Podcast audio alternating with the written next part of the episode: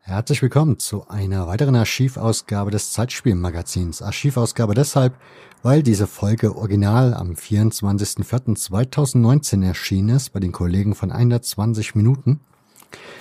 Diese Redaktion gibt's bekanntlich nicht mehr oder dieses Projekt gibt's bekanntlich nicht mehr. Deshalb erscheinen die Ausgaben aktuell nochmal wieder hier im Hörfehler-Podcast, denn hier wird's in Zukunft die Zusammenarbeit mit dem Zeitspielmagazin geben. Thematisch geht es in dieser Folge um die andere Hälfte Frauen und Fußball. Zu Gast ist dort Hardy Grüner als Herausgeber des Zeitspielmagazins oder einer der Herausgeber des Zeitspielmagazins und Mara Pfeiffer, bekannt als Autorin und Journalistin, ebenfalls im Fußball zu Hause. Und es beginnt oder das Gespräch beginnt so ein bisschen damit, dass die Zeitspielredaktion ein bisschen darüber erzählt, wie sie an das Thema herangegangen ist, wieso sie sich dieses Thema ausgesucht haben und was so das Ziel bei der Erstellung dieses Themas war. Insofern wünsche ich euch ganz, ganz viel Spaß. Wie gesagt, ihr findet die Shownotes in den Shownotes einen Link zur Bestellung des Heftes und ihr findet auch dort noch die Möglichkeit, Hadi Grüne als auch Mara Pfeiffer auf Twitter zu folgen. Ich wünsche euch ganz viel Spaß. Wir hören uns demnächst wieder. Macht's gut. Ciao.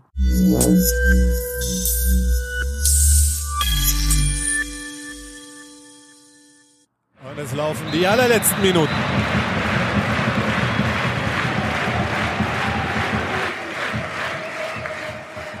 allerletzten der ursprünglich vorgesehenen 90, aus denen ganz schnell 120 werden können. Es geht also in die Verlängerung. Then seconds before the final whistle, agony for England. Weber scored. It had to be extra time. Der wartet jetzt auch auf den äh, Abpfiff nach diesen 90 Minuten plus Nachspielzeit. Ja, hallo und herzlich willkommen zu einer neuen Ausgabe von 120 Minuten, der Audio-Nachspielzeit zum Fußball-Longread. Mein Name ist Oliver Leiste und äh, der aktuelle Longread liegt derzeit noch gar nicht im Internet vor, sondern in gedruckter Form, nämlich im Zeitspielmagazin.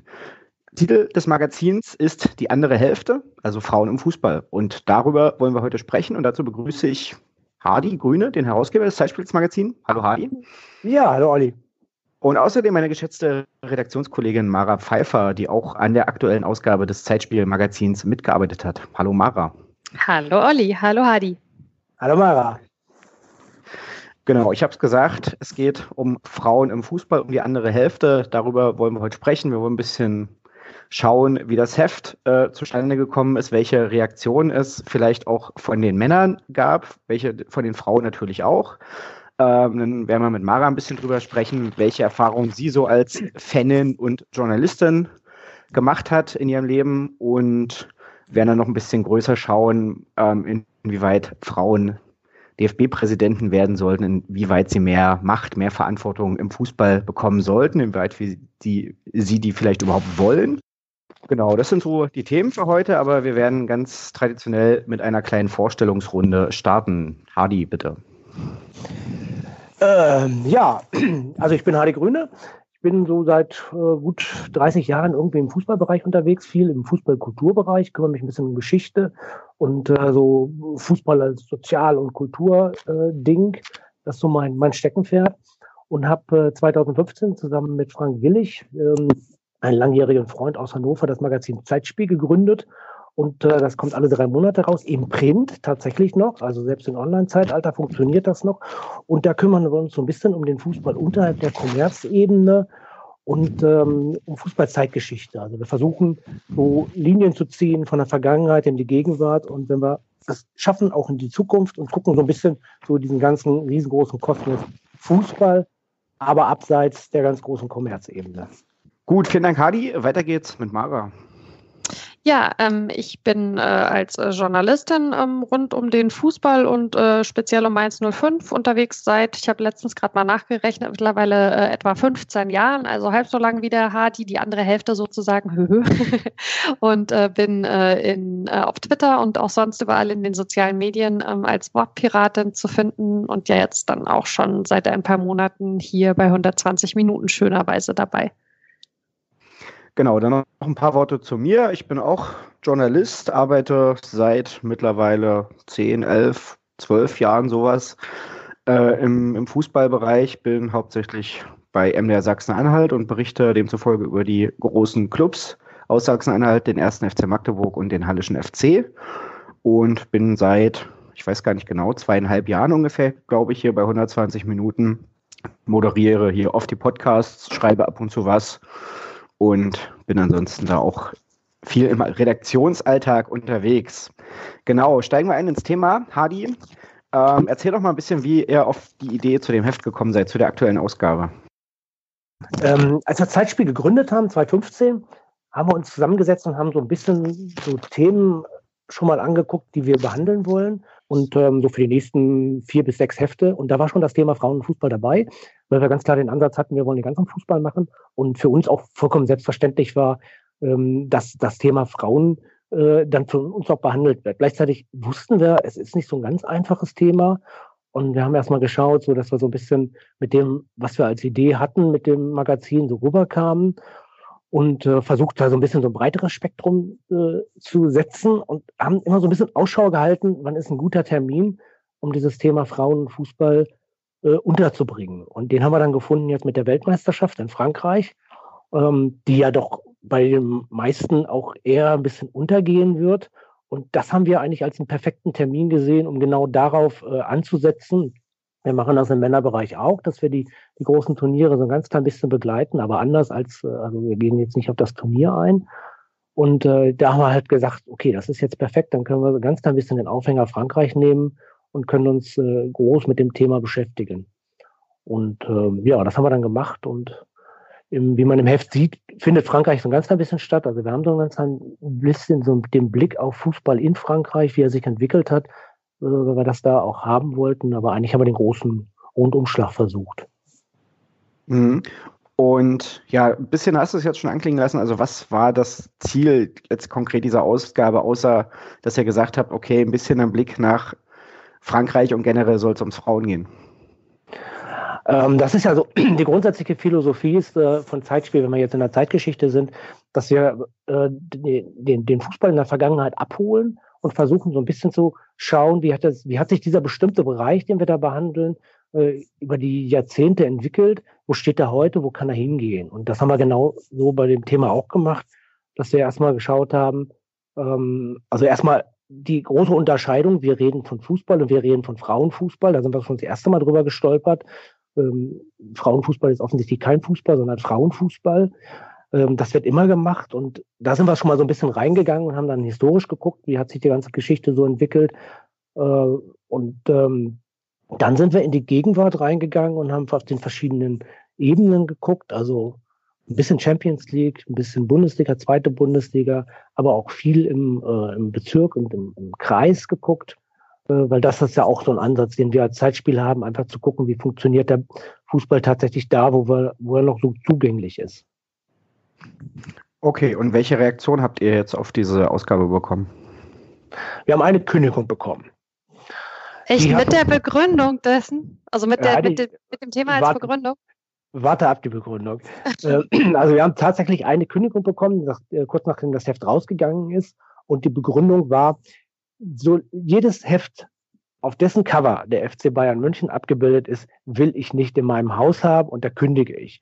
Das war eine relativ jämmerliche E-Mail, muss ich sagen, ähm, weil der Mensch auch ganz schön rumgejammert hat, dass er schon mehrere ähm, Abos hat kündigen müssen, weil da irgendwann der FC Bayern auf dem Cover aufgetaucht ist und er halt kein Heft mit dem FC Bayern auf dem Cover haben will.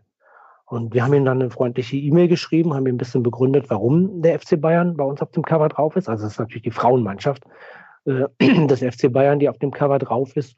Und ähm, ja, hoffen, dass er jetzt vielleicht doch ein bisschen am Ball bleibt, weil das jetzt so ein äh, richtiger Bayern-Star der Herrenmannschaft äh, auf unserem Cover auftritt. Das wird eher nicht stattfinden.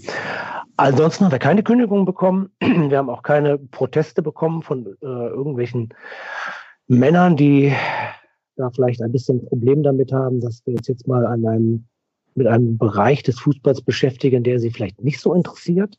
Das ist im Vorfeld ein bisschen, haben wir das ein bisschen gehört, dass wir immer mal wieder von Leuten gehört haben, hm, ja, hm, ist jetzt nicht so mein Thema, finde ich jetzt nicht so spannend, aber nun gut. Ähm, da ist gar nichts passiert und ansonsten haben wir sehr viel positives Feedback bekommen, auch für die inhaltliche Umsetzung und das freut uns natürlich ganz besonders, äh, dass wir jetzt nicht nur dadurch positives Feedback bekommen haben, dass wir dieses Thema aufgegriffen haben, sondern vor allem dafür, wie wir es umgesetzt haben. Hast du da auch ein konkretes Beispiel parat, nachdem wir jetzt äh, das Negativbeispiel auch hier erleben durften oder erfahren durften? Also ich habe von einem Mann äh, zum Beispiel gehört, dass er sich für dieses Thema eigentlich gar nicht interessiert. Äh, er aber Zeitspiel als etwas kennengelernt hat, was sich lohnt zu lesen. Das war schon mal das Erste, was ich sehr schön fand. Und äh, mit dem Gefühl dann auch an dieses Thema rangegangen ist und aus dem ganzen, also er hat den historischen ähm, äh, Bereich gelesen und dann mit dem Gefühl herausgegangen ist, ich habe unglaublich viel gelernt und ich habe unglaublich viele Sachen verstanden und ich bin total dankbar, dass ich das jetzt lesen durfte. Und das ist schon, also ich meine, mehr kann ich nicht erreichen mit dem, was wir gemacht haben, glaube ich.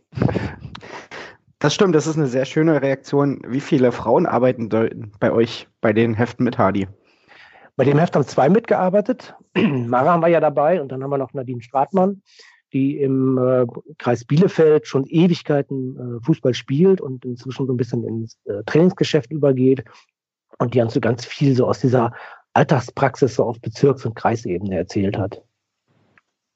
Du hast erzählt, ähm, jetzt diese Ausgabe haben zwei Frauen mitgearbeitet. Ist mhm. jetzt aber nicht die Regel bei euch, oder? Ähm, Mara hat schon mal bei uns mitgeschrieben. Der hat ähm, bei dem Thema ähm, Copa America ein Interview gemacht für uns. Wir sind schon sehr offen dafür. Ähm, Nicole Selmer hat so ganz klein bisschen immer so, ja, die ist sehr nah dran, die ist natürlich über, äh, beim Ballesterer und wir haben, ähm, wir haben also von vornherein, als wir angefangen haben, damals haben wir Kontakt zu Ballesterer gesucht, haben gesagt, was wir machen, weil wir mit denen, also weil wir Ballesterer klasse finden und äh, von vornherein auch gucken wollten, dass wir so ein ganz ein bisschen so eine freundschaftliche Beziehung haben. Und insofern tauschen wir ab und zu auch mal Artikel aus. Ich werde jetzt im übernächsten Ballester habe ich wieder was drin. Ähm, ansonsten sind wir natürlich schon irgendwie so ein, so ein ja, männerdominiertes äh, Magazin, das bringt auch jetzt grundsätzlich erstmal so ein bisschen die Herangehensweise vielleicht auch mit, weil wir natürlich irgendwo auch diesen historischen Blickwinkel drin haben. Und das ist eine Erfahrung, die ich gemacht habe, ähm, dass dass der, das, das ist schon so ein Männerding auch. Da Was? Ich, oje, oje. ja, das, das ist klasse. Das, ich, wusste, ich wusste, dass ich das, wenn ich das jetzt sage, dann kommen wir in eine Diskussion rein. Und das da finde ich dich, jetzt klasse. Ja, das genau. Ja da kannst du dich auf, auf Twitter äh, unter anderem äh, mal äh, der äh, Tepra, äh, Petra Tavarelli äh, annehmen. Also wenn es um Frauen und gerade Fußballhistorie angeht, die ist da sehr, sehr, sehr, sehr, sehr vorne dabei, ganz aktiv, gerade so mit Regelkunde und so. Also ich glaube, dass das wie alle anderen Bereiche auch nicht ein rein männlicher Bereich sein muss. Kommt immer auch ein bisschen drauf an, wo man schaut. Genau. Mit Petra sind, bin ich auch in Kontakt ähm, und es ist natürlich so, dass es kein, kein rein männlicher Bereich ist. Es ist aber eine Erfahrung, die wir so gemacht haben. Und das ist, glaube ich, auch genau das, was wir letztendlich damit auch erreichen wollten. Wir wollten dieses Thema öffnen und wir wollten schauen, was passiert. Und genau das ist ja jetzt auch. Das ist, ähm, dass einfach eine, einfach auch eine, eine, eine, eine, äh, eine Ahnung rüberkommt, was für ein Interesse da ist. Genau, und ihr habt dann aber schon grundsätzlich auch das Ziel, höre ich jetzt so ein bisschen raus, dass auch öfter mal Frauen bei euch mitarbeiten sollen. Unbedingt, ja. Also okay. Äh, da sind wir sowieso offen. Mit Petra hatten wir irgendwann mal, ganz am Anfang hatten wir mal eine Idee, dass sie so eine historische Kolumne übers Regelwerk macht. Das ist dann irgendwie, hat sich das nie so richtig entwickelt. Ähm, vielleicht ist das ja jetzt dieses, dieser Podcast irgendwie der Anlass, dass wir da mal wieder drüber nachdenken, äh, dass wir da nochmal irgendwie in Kontakt kommen. Ähm, aber das fanden wir auch klasse. Also sie hat uns das, äh, hat uns damals, waren irgendwie waren wir, glaube ich, in E-Mail-Kontakt und hat sie ein bisschen erzählt, dass sie sich so mit dem ganzen Regelwerk auseinandersetzt. Und äh, das fand ich total spannend, äh, gerade jetzt in der Frühgeschichte. Und ähm, das jetzt irgendwie auch so nett aufzuarbeiten, das kann eine total schöne Sache sein. Aber insgesamt auch, ähm, also bei all den Dingen, die wir behandeln, wir gucken ja auch im fußballkulturellen Bereich, und das ist ja nie eine Männersache. Also da sind wir definitiv offen. Die Blog okay. zu dem Thema ja auch sehr lesenswert, die Petra. Ja. Da könnt ihr nochmal ein Auge drauf werfen. Die Petra war ja bei uns hier auch schon zu Gast im Podcast, hat auch mal schon was veröffentlicht zur Entwicklung des modernen Fußballs in England und Deutschland. Könnt ihr auch gerne mal nachlesen, wenn ihr Lust habt. Und demnächst kommt auch wieder ein größeres Projekt von ihr, kann ich schon mal versprechen. Mara, lass uns ein bisschen über deine Erfahrung als Fan oder Fanin äh, zuerst nee, sprechen. Also Fan, glaube ich, muss man nicht gendern, das Wort ist ja aus dem Englischen übernommen. Genau, wie bist du zum Fußball gekommen und was hast du so damit als Fan zu tun? Ähm, zum Fußball bin ich äh, zweistufig gekommen. Also zum einen, äh, glaube ich, so ein relativ klassischer Weg, dass ich äh, als kleines Mädchen mit meinem Papa immer so die Turniere geguckt habe. Äh, und bei dem, äh, das war dann so Mitte der 90er, äh, gab es so eine, so eine gewisse Schwäche ähm, für Borussia Dortmund.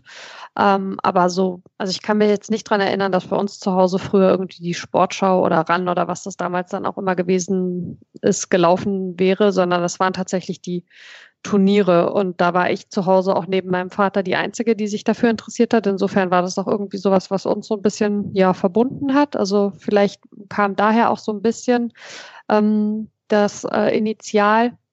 Dann bin ich äh, zum Studium nach Mainz gegangen, äh, 1998 und da dann so um die Jahrtausendwende das erste Mal tatsächlich in ein Bundesliga-Stadion. Und also nach der, nach der schönen äh, und oft erzählten Geschichte, dass der Verein sich ja seine Fans sucht, konnte ich natürlich äh, im hessischen Odenwald also auch nicht gefunden werden, weil dann wäre ich eben nicht bei meinem Verein gelandet, sondern irgendwo möchte ich gar nicht drüber nachdenken. und ähm, ja, äh, mit dem ersten Stadionbesuch war aber so diese, diese Fanliebe eigentlich sofort da. Also das war tatsächlich ja sozusagen Liebe auf den ersten Blick. Okay. Und dann ging es irgendwann weiter und jetzt verdienst du dein Geld auch mit Fußball, ne? Also mit Fußball äh, jetzt nicht spielend, aber ja, genau. Ich habe ähm, ja schon, schon immer viel äh, neben der journalistischen Arbeit auch geschrieben. Also ich habe am Anfang Journalismus mehr so äh, im Fernsehbereich gemacht ähm, und habe äh, nebenher in, in einem Blog auch hin und wieder mal über Spiele oder über spezielle Situationen irgendwie gesprochen und habe oder geschrieben und habe dann irgendwann festgestellt, dass ich lustigerweise darauf relativ häufig angesprochen wurde. Ähm, ich meine, Mainz ist halt auch eine kleine Stadt. Das ist jetzt sicherlich was anderes, als wenn sich jemand in, weiß ich nicht, München oder Hamburg hinsetzt und anfängt, irgendwie so vor sich hin zu bloggen. Ähm, also das hat, haben relativ schnell so ein paar Leute mitbekommen. Ich habe dann, damals gab es noch ein Fanzine, das hieß die Tortur. Die Crew von diesem Fanzine hat mich dann irgendwann angesprochen. Dann habe ich da mitgeschrieben und dann hat sich das so stufenweise entwickelt. Dann habe ich ein Volontariat gemacht bei der Lokalzeitung. Die haben gemerkt, dass man mich auch so zu den Fußballterminen gibt ja auch mehr als so die reine Spielberichterstattung schicken kann. Und ähm, ja, dann ist es immer mehr gewachsen. Dann habe ich vor mittlerweile fast sechs Jahren mit einem Kollegen zusammen äh, ein Buch geschrieben, 111 Gründe, Mainz 05 zu lieben. Und danach äh, kam dann immer mehr dazu. Erst bin ich eben angesprochen worden für eine Kolumne äh, rund um den Verein, die ich auch nach wie vor mache für die Lokalzeitung. Mittlerweile mache ich für die auch so eine Interview-Video-Kolumne.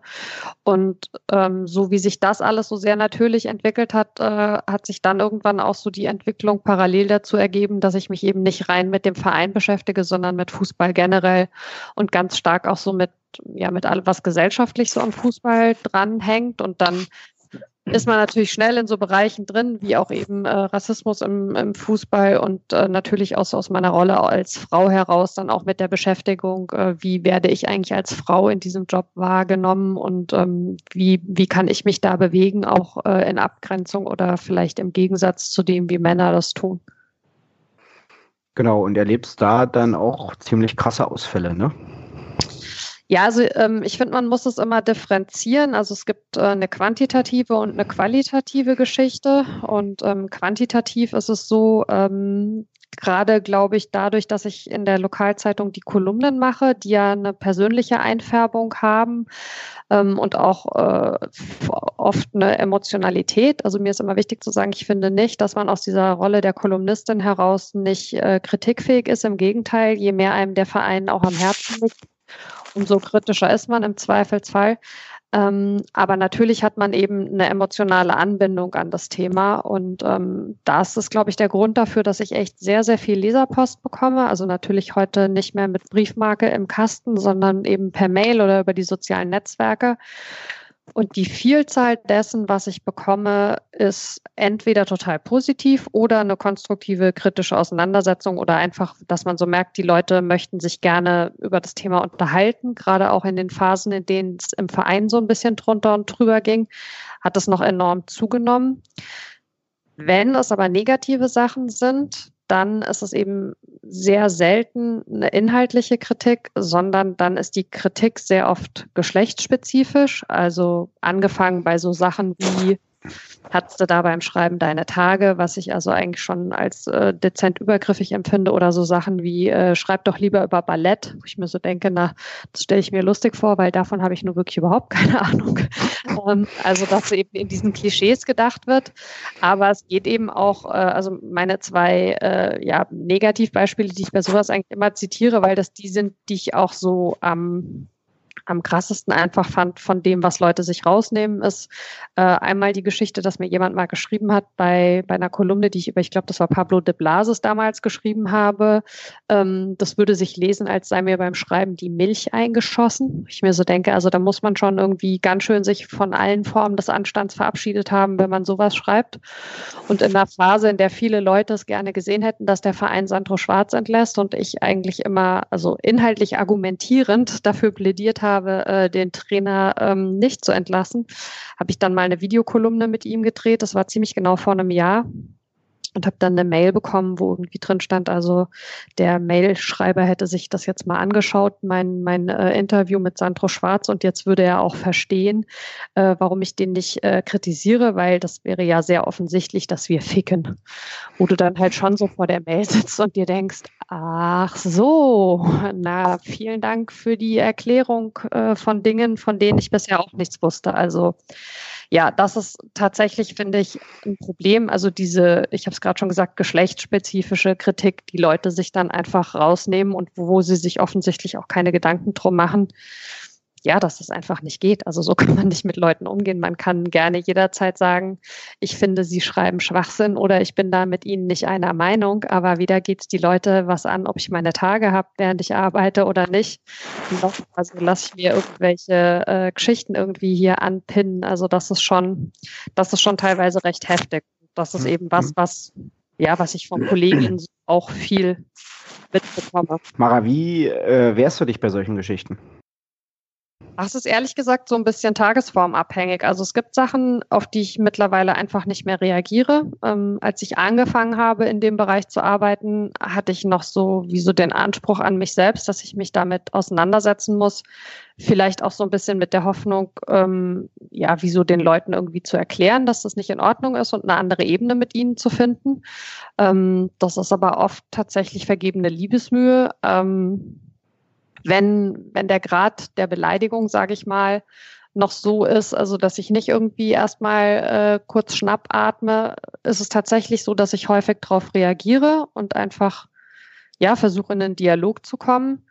Ähm, ich nehme es mir mittlerweile aber auch raus, Sachen zu ignorieren und wenn mich jemand mehrfach ähm, ja auf eine Art und Weise, die ich nicht in Ordnung finde, angeht, das auch sehr klar zu artikulieren.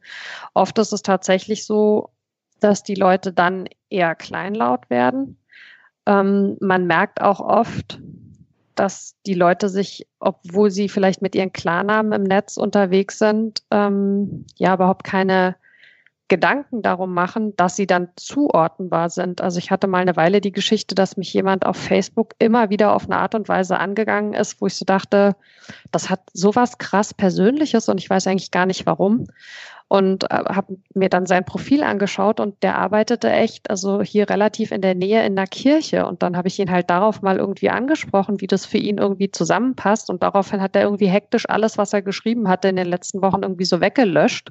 Und es ist so wie, dass man den Leuten manchmal so klar machen muss, wir sind hier im Internet, aber ja, ich meine, das ist ja jetzt also kein, kein Problem, was spezifisch mich betrifft, aber ähm, es ist schon so, dass, dass viele Leute, selbst wenn sie mit Klarnamen im Internet unterwegs sind, ähm, das einfach irgendwie so ein bisschen, bisschen wegschieben, dass, dass man da dieselbe Person oder derselbe Mensch irgendwie ist. Ähm, was, was auf jeden Fall ja, also hilft, hört sich an, ähm, als, als bräuchte es da quasi Hilfe, aber was halt schon ein positives Gegengewicht ist. Ähm, ich bin im, im Stadion ja mal so und mal so unterwegs, also mal im Pressebereich und ähm, oft ist es aber auch so, dass ich im Stadion einfach in den Blog gehe und irgendwie hier so die Kids von meiner Schwester mitnehme oder so und da natürlich mittlerweile die Leute kenne, also nicht nur die im Blog, sondern auch die, die eben so unterwegs sind von den Supporters und von der Fanabteilung und vom Fanprojekt und so und dass man da immer sehr gut ins Gespräch kommt und das sind irgendwie ganz andere Erfahrungen und das ist letztlich wichtiger. Aber also jetzt nochmal zusammenfassen am Ende, dass der, der Umgang damit direkt ähm, hat sich auf jeden Fall verändert über die Jahre, weil ich mir mittlerweile mehr, mehr Freiheiten damit nehme, das so zu machen, wie es sich für mich richtig anfühlt und am Anfang hatte ich, glaube ich, eher noch so den Druck, dass ich so dachte, so als Frau im Fußball muss ich irgendwie den Leuten so dann beweisen, dass sie irgendwie nicht recht haben mit dem, was sie sagen. Und da denke ich mir mittlerweile, ich muss überhaupt niemandem irgendwas beweisen. Ich mache meine Arbeit ja so, wie ich es für richtig halte und stecke da irgendwie sehr viel rein. Und wer meint, so damit umgehen zu müssen, den kann ich dann auch nicht erreichen. Also die, die Zeit und Kraft muss ich nicht investieren. Aber es ist schon so, dass du sagst, äh, der Umgang an sich oder die Umgangsformen haben sich nicht verändert, sondern einfach dein Umgang damit oder wenn du angegangen wirst, ist jetzt ein anderer als vor ein paar Jahren. Äh, doch, witzigerweise hat sich verändert und zwar, was noch dazugekommen ist. Ähm, es passiert immer mal, dass ähm, ja, wie soll ich sagen? Also es, es gibt so ein, es gibt so ein bestimmtes Klientel, würde ich mal sagen. Also Leute, die sich für sich selbst vielleicht auch ähm, in, in einer gewissen Beziehung zu diesem Sport oder auch zu einem Verein oder so sehen, die es eher noch nervöser macht für mein Empfinden oder das kriege ich auch im Austausch mit Kolleginnen oft mit. Je tiefer eine Frau dann drin ist in so einem, in so einem Thema oder je, je häufiger sie auch irgendwie ähm, angesprochen oder nachgefragt wird oder so. Ähm, ich habe das dann tatsächlich nicht so von Leuten, mit denen ich irgendwie im Alltag regelmäßig irgendwie zu tun habe, aber ich sag mal so von, von so entfernterer Kollegenseite auch schon erlebt tatsächlich, dass dann so, ja, wie so, wie so Diss-Sachen äh, kommen, die jetzt aber eben auch nicht inhaltlich sind, sondern ähm, so wo man, wo man so das Gefühl hat, da, da passt es Leuten nicht, dass man in diesem Bereich mit einem gewissen Selbstbewusstsein auftritt und unterwegs ist. Und ähm, wir kommen da ja sicherlich später noch drauf zu sprechen, äh, dass wir jetzt mit, mit Früff, mit dem Podcast Frauen reden über Fußball angefangen haben. Ähm, abgesehen von dem Projekt selber ist es da so, dass wir Frauen, die wir im Fußball unterwegs sind, als äh, Journalistin ähm, oder Podcasterin oder beides oder Fan oder alles zusammen, einen sehr engen Austausch miteinander haben. Und ähm, das ist total äh, gut ist, eine sehr, sehr gute und, und sehr, sehr äh, bestärkende Erfahrung zu merken, dass wir viele von diesen Erfahrungen teilen. Und dass die, äh, das hört sich vielleicht vereinfacht an, aber die haben in den meisten Fällen relativ wenig mit uns zu tun, sondern da gibt es gewisse strukturelle Geschichten, ähm, die, die im Fußball einfach eben so sind, weil es also eine sehr stark männerdominierte, äh, eine, ein sehr stark männerdominierter Bereich ist und ähm, sich da gegenseitig im Zweifelsfall auch mal ja zu unterstützen. Also wenn zum Beispiel eine junge Kollegin ganz bewusst von einem älteren Kollegen irgendwie abgewertet wird, obwohl es dafür keinen anderen Grund gibt, als dass er es kann und vielleicht einen schlechten Tag hat. Das ist auf jeden Fall was, äh, was total positiv ist. Und ähm, das hat sich auf jeden Fall dann in der Reaktion auch noch verändert. Äh, du hast das, äh, nee, Quatsch, äh, warst nicht du, der Alex hat das ja in dem, in dem Text Bildet Banden so schön beschrieben. Ne? Also das ist, ist tatsächlich so, dass es wichtig ist, dass Frauen untereinander ja einfach ähm, ganz einfach gesagt für, füreinander da sind in solchen Situationen und, äh, und nacheinander gucken. Und äh, dieser Austausch, der ist echt, also den empfinde ich als sehr positiv. Okay. Auf Früff kommen wir tatsächlich äh, nachher nochmal zu sprechen, genau wie auf das FIN, das Netzwerk Frauen im Fußball. Ähm, ich würde erstmal noch mal ein bisschen zurück zum, zum Heft kommen. Hat jetzt vorhin gesagt. Warte, warte, warte mal. Wäre das vielleicht ganz sinnvoll, wenn ich an der Stelle jetzt auch mal so eine Perspektive ähm, erzähle, ja, wie, wie ich das wahrgenommen habe. Äh, ich bin ja, ich bin ja schon lange dabei irgendwie und ähm, das, ich fange das mal an. Ne? Also für, für mich gibt es in dem Bereich noch unglaublich viel zu tun. Wenn ich aber zurückblicke, dann ähm, sind einfach auch schon eine ganze Menge Sachen in Bewegung gekommen. Also ich bin seit, ähm, seit den Mitte der 70er Jahre bin ich beim Fußball und da, als ich hingekommen bin, äh, bei Göttingen 05 ist mein Verein, da sind Frauen eigentlich so gut wie gar nicht da gewesen. Also es gab, wir hatten einen kleinen Fanclub, äh, da gab es ab und zu mal so zwei, drei Frauen, die sind dann als Freundinnen mitgekommen und fühlten sich, glaube ich, ziemlich fehl am Platz und sind auch so behandelt worden. Eigentlich sind sie gar nicht behandelt worden. Also durften Bier holen und sind so äh, ja, sie sind irgendwie gar nicht so, so wahrgenommen worden. Und das ist ja damals auch noch vielleicht viel deutlicher.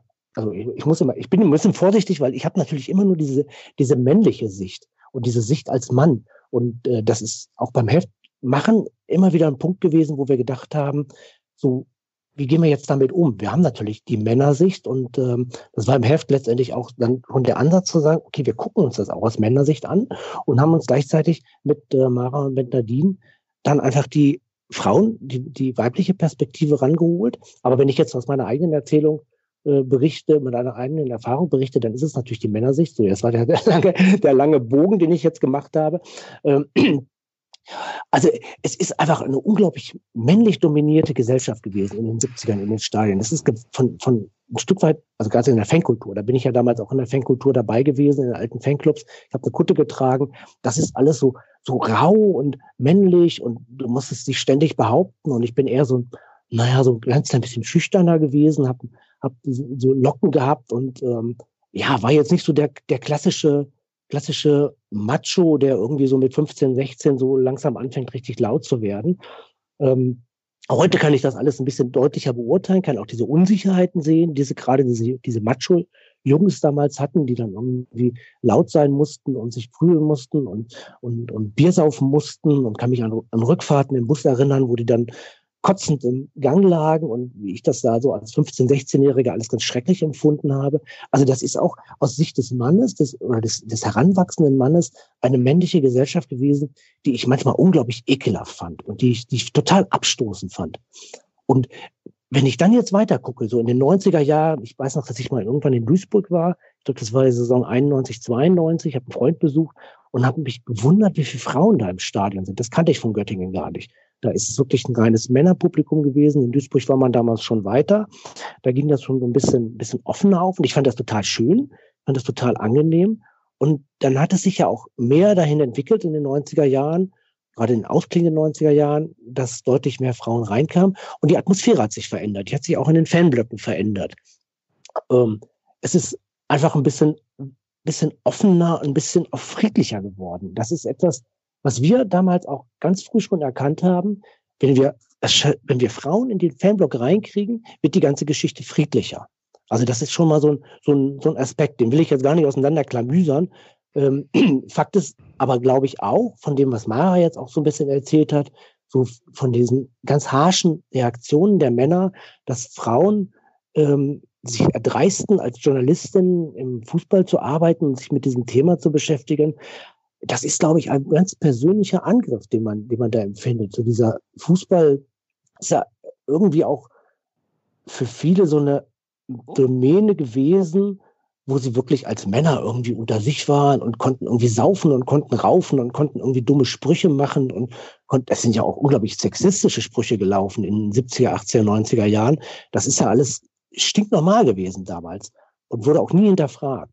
Und äh, ich glaube, dass da einfach so ein, so ein, so ein Problem bei vielen dann da ist, dass diese, diese Welt, diese Männerwelt irgendwie angegriffen wird und dass jetzt die Frauen da auch noch reingehen. Das habe ich so empfunden von denen, ähm, an, die, an die ich mich erinnere, die damit auch Probleme hatten.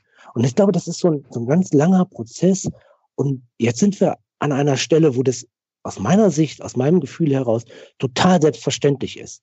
Und ähm, wo, wo aber gleichzeitig natürlich immer noch auch ein älteres Publikum unterwegs ist und ein Publikum, also ich, ich würde mal sagen, viele Probleme oder viele Aussagen haben einfach die Ursache damit, dass man auch eine gewisse Pro Problemlage mit seiner eigenen Männlichkeit hat.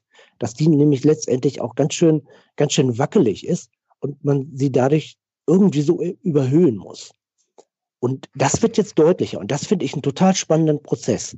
Und da komme ich jetzt wieder zu dem Ding, dass ich das natürlich als Mann äh, betrachte und ich bin eigentlich ja, wenn ich mich jetzt in der, äh, in der Perspektive äh, mit Mara vergleiche, total unbeteiligt, weil ich bin nicht Opfer von diesen äh, Angriffen. Ähm, mir passiert es auch nicht.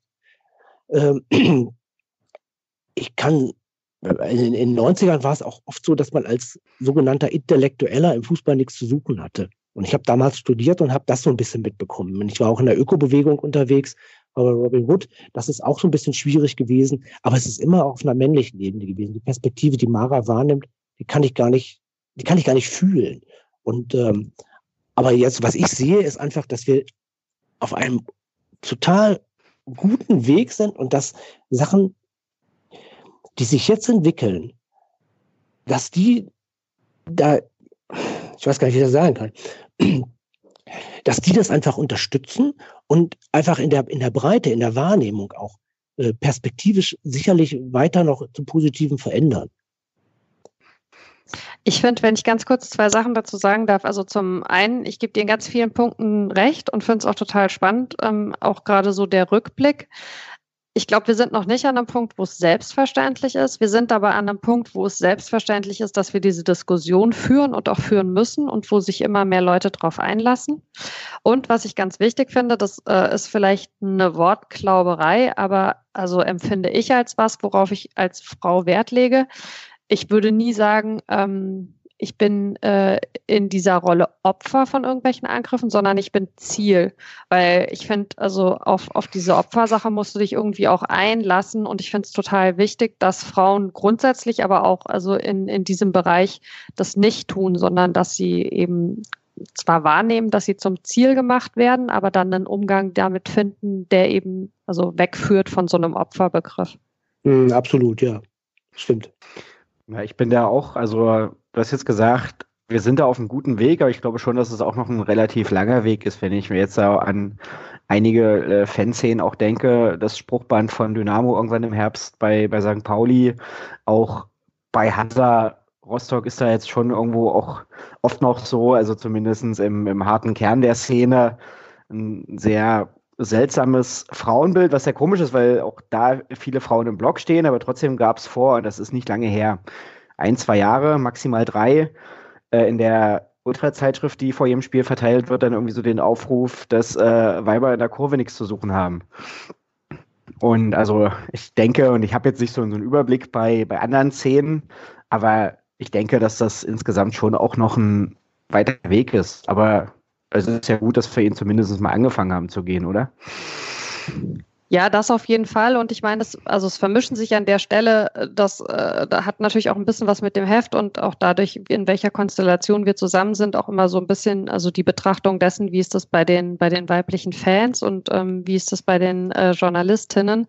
Das sind natürlich eigentlich zwei Themenbereiche, aber die Problematiken, die da teilweise passieren, sind natürlich ähnlich. Ich hm, habe aber beispielsweise ähm, da, äh, das ist ja auch Thema des Textes, das ich für das Zeitspiel geschrieben habe oder ein Thema des Textes, ähm, fand es immer total interessant, wenn ich als, als weiblicher Fan im Stadion unterwegs bin, dass ich da klar in einem Umfeld wie meins, was sicherlich auch, auch speziell ist und was sowas familiäres hat, aber super selten Schwierigkeiten hatte, wenn es ähm, unangenehme Vorfälle gab dann waren die immer mit den Auswärtsfans oder eben bei Auswärtsfahrten und also meiner Meinung nach nicht, weil das dann irgendwie Leute sind, die da halt irgendwie einen assigeren Umgang mit haben, sondern weil es schon so ist, dass man dann eher so die, die Frauen aus der, aus der eigenen äh, Gruppe anders behandelt als die, die aus einer fremden Gruppe irgendwie dazukommen. Also das fand ich immer einen ganz klaren Unterschied, wie man da irgendwie wahrgenommen oder behandelt wird. Wir hatten es auch ganz häufig bei beispielsweise, wenn wir die Tortur des Fanzine verkauft haben, dass dann irgendwelche unangenehmen äh, Begegnungen mit, mit Fans, äh, die vermeintlich das Heft kaufen wollten und einem aber dann eigentlich auch nur mal die Bluse runtergucken, das waren eigentlich immer die Auswärtsfans. Und ich glaube, das hat so eine Zugehörigkeitsdynamik, die eben auf der einen Seite da ist und auf der anderen Seite nicht. Hm, okay. In meiner Welt äh, habe ich so das Gefühl, äh, sind Frauen im Fußball dies Jahr ein sehr großes Thema. Wir bei 120 Minuten beschäftigen uns das ganze Jahr irgendwie damit und greifen das in verschiedenen Aspekten auf. Das Zeitspiel hat jetzt ein Heft dazu gebracht. Dann gibt es eben den, den Früff-Podcast und ganz viele Sachen, die ich irgendwie wahrnehme. Ist das jetzt nur bei mir so oder sind Frauen in diesem Jahr ein großes Thema und liegt das jetzt nur an der WM oder ist das tatsächlich ein Zeichen, dass sich das verändert, Hardy? Ähm, nee, das liegt sicherlich nicht an, nicht an der WM. Also das ist für uns vielleicht der Auslöser gewesen, aber ich glaube, das ist ein Zeichen, dass sich was ändert. Ähm, die MeToo-Debatte hat sicherlich dazu beigetragen. Die hat ja bei uns wenn ich jetzt mal so, so polarisierend sage, in unserer Männerwelt äh, auch für unheimlich viel Diskussion und auch Verunsicherung gesorgt und äh, auch so, so einen gewissen Denkprozess angeregt irgendwie. Ähm, also das so geballt mal zu erfahren, was eigentlich so in der Vergangenheit alles los war, in der Filmindustrie und, und äh, wo, wo noch überall äh, sonst und wie massiv diese Übergriffe teilweise gewesen sind oder gewesen sind, ähm, das hat schon einen Denkprozess eingeleitet und ich glaube, dass das auch damit zu tun hat, ähm, dass, dass auch eine, eine, Klarheit, äh, also das ist zumindest bei, bei uns bei Zeitspiel auch so gewesen, äh, dass wir auch eine Klarheit hatten, irgendwie, wir wollen dieses Thema angehen, wir müssen dieses Thema angehen und wir ein Stück weit wollten wir das auch provozieren. Also wir wollten auch ganz klar äh, ein Signal setzen, wir gehen jetzt mit diesem Thema da rein und ähm, das schreiben wir ja auch im Vorwort, äh, ihr, ihr Mitmänner, ihr müsst euch jetzt damit mal auseinandersetzen. Und ich glaube, das ist so ein bisschen in Bewegung gekommen. Mhm. Hast du das auch ähnlich beobachtet, Mara? Ja, ich glaube, dass es tatsächlich ähm, mehrere Sachen sind. Also ähm, äh, die, die WM spielt sicherlich ähm, eine Rolle, wenn wir jetzt also über, über Frauenfußball tatsächlich sprechen. Ja, also dass, äh, dass der ähm, aktuell äh, intensiver behandelt wird, was auch gut ist, weil der natürlich gerade medial immer noch so eine, so eine stiefmütterliche Aufmerksamkeit äh, genießt. Da wird ja dann oft so ein bisschen so diese Nachfragedebatte geführt. Aber andererseits, wenn man sich halt an einem normalen Wochenende mal vor den Fernseher legt und seppt irgendwie durch sämtliche Programme bleibt man halt bei sehr viel Männerfußball hängen, wo man auch so einen niedrigschwelligen Einstieg hat. Und bei Frauenfußball ist das umgekehrt nicht so. Ähm, ich würde dem Hadi recht geben, äh, dass ähm, die MeToo-Debatte tatsächlich generell dazu geführt hat, dass es eine stärkere Beschäftigung ja mit so mit so Geschlechterklischees und Geschlechterrollen gibt, wie wir sie bisher in der Gesellschaft akzeptiert haben und dass, dass eine größere Offenheit besteht, sich Gedanken drum zu machen, ist das noch so? Was verändert sich da? Wo müssen wir uns vielleicht auch verändern, auch in einem Umgang mit Themen? Und ich habe für mich auch so das Gefühl, ähm, dass tatsächlich an, an verschiedenen Stellen, also so ähnlich wie das bei uns bei Früff auch passiert ist, ähm, sich Frauen stärker zusammentun. Also äh, ich, ich finde es immer sehr schwierig, dass für meine Wahrnehmung Frauen nicht immer ein Talent haben, zusammenzustehen für ihre Themen, sondern auch oft dann noch so kleinteilig eher gegeneinander als miteinander arbeiten. Und das gibt aber, also so wie ich das wahrnehme, immer mehr Bereiche und, und der Fußball gehört da aktuell ganz stark dazu, wo Frauen das eben ablegen und sich ähm, ja zusammentun und äh, die beschriebenen Banden bilden und sagen, hey, wir können da gemeinsam wirklich mehr erreichen, mehr Aufmerksamkeit und ähm, mehr, mehr Sichtbarkeit für unsere Themen und auch für uns und für unsere Arbeit. Und äh, das ist, glaube ich, auch ein Punkt, der da mit reinspielt. Okay. Ausgangspunkt für die Frage war jetzt die WM. Ihr seid jetzt auch beide kurz drauf eingegangen, aber interessiert ihr euch eigentlich, äh, Mara, dann vielleicht zuerst für Frauenfußball? Äh, würde ich mit einem klaren Jein beantworten. also ähm, es ist äh, so, dass ich ja tatsächlich über den Männerfußball zu Fußball gekommen bin. Ähm, ich habe äh, mit, mit dem Frauenfußball lange nicht so richtig Berührungspunkte gehabt und ich glaube, man braucht immer irgendwie sowas wie eine Initialzündung. Ähm, mein Mann ist tatsächlich jemand, der sich immer schon sehr stark für Frauenfußball interessiert hat und äh, über den habe ich dann äh, zumindest auch da mal mit den Turnieren und so angefangen. Und äh, also ich finde, man, man muss immer für sich so ein bisschen äh, gewichten, ähm, wo habe ich quasi noch Raum für ein neues Thema. Und ich bin dann tatsächlich, und das ist aber noch nicht so furchtbar lange her, äh, irgendwann so im letzten Jahr an den Punkt gekommen, wo ich festgestellt habe, okay, Frauenfußball ist was, worauf ich mich noch stärker einlassen möchte und habe dann ähm, angefangen, beispielsweise Lottes Erbin regelmäßig zu hören oder eben zu schauen, wo kann ich mal ein Spiel mir tatsächlich anschauen, wo wird das übertragen, wie jetzt irgendwie am Wochenende die Champions League Spiele oder Female Kick ist noch ein Podcast, äh, in dem Fußballer Fußballerinnen vorgestellt werden und so. Also äh, es ist auf jeden Fall ein zunehmendes Interesse. Mhm. Hadi, wie sieht das bei dir aus? Ich würde dasselbe Jein nehmen. Ähm, ich, ich komme eigentlich komme ich auf der über, über die Fanebene zum Fußball. Also ähm, als ich angefangen habe, mich für Fußball zu interessieren, so irgendwann mit 12, 13 Jahren, da hat mich vor allem die, die Fankultur interessiert.